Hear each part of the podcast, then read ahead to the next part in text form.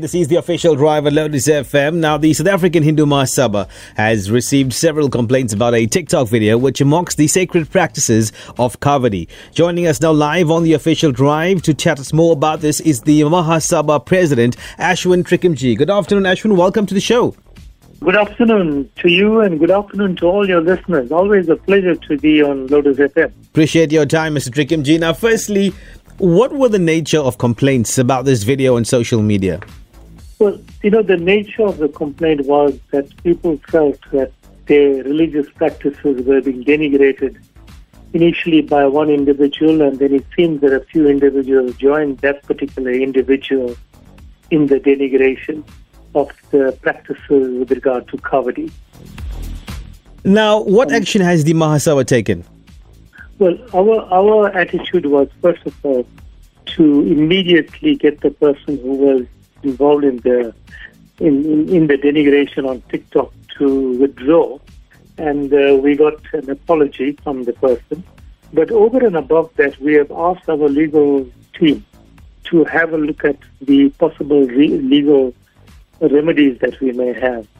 One knows that any kind of blasphemous behavior anywhere is can result in a consequence of criminal action. More than that, it could also result in damages, a civil claim for damages in the Equality Court and so on. So at this stage, we've given it to our attorneys, and we're confident that we will be able to institute some kind of action against the people involved. That's the whole plan. Now, Mr. Trikamjee, in the day and age we're living in, and social media has become so big a part of everyone's lives, a lot of people may not be in the know of things, but can people face criminal charges for what they post on social media? Yes, they do. In fact, criminal action does not confine to day-to-day physical action.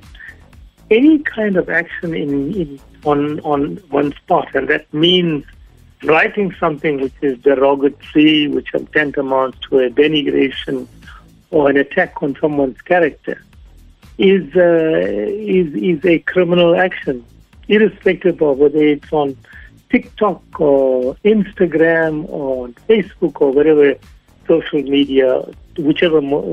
media platform people might be on. Apart from the fact that you have the normal situation where you have the written written denigration taking place in the form of letters to the editor or what have you. Now, what will be your word of caution to South Africans, especially when it comes to discussing religion on social media?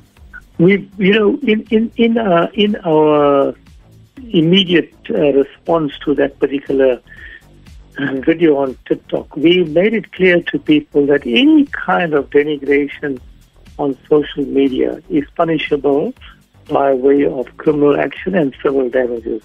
And we caution people before they decide to put things on TikTok. Sometimes people think that they are communicating with, there's a communication between two people, but they don't realize that while the communication is between the two people, it's being published to thousands of other people who are on the same platform. So you find that is what we call in law publication. Any kind of publication has consequences for you. So we caution people, be very, very careful. We all have this habit. We forward things that we receive very quickly without thinking. That in itself will get you into trouble. And there are remedies apart from the criminal action I'm talking about. If we start lodging complaints, we are seriously considering that in this case, with TikTok, then you'll be the people who are the owners and the operators of the TikTok platform will just shut you off from there completely. They could even go as far as banning you from TikTok. So, these are the consequences that one must be careful of before you just start to express yourself on social media platforms, or alternatively, forward messages that you receive.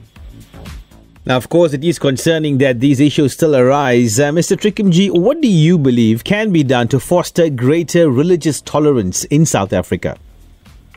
We have been preaching and preaching that we believe that interfaith action is the best way to get to know each other.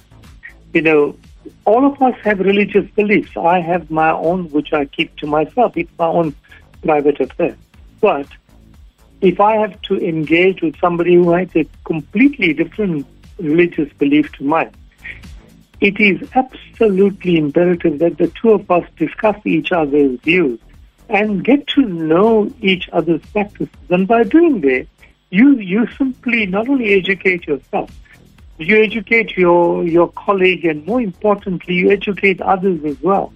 And that helps to foster not only just good understanding of one's religious belief, but simple, straightforward human courtesy and behavior. Social behavior, so important in our lives as we navigate quite an exciting but still dangerous world out there. SA Hindu Mahasabha President Ashwin Trikamjee, always a pleasure having you on Lotus FM. Thank you very much for your time and for joining us on the official drive. Thank you.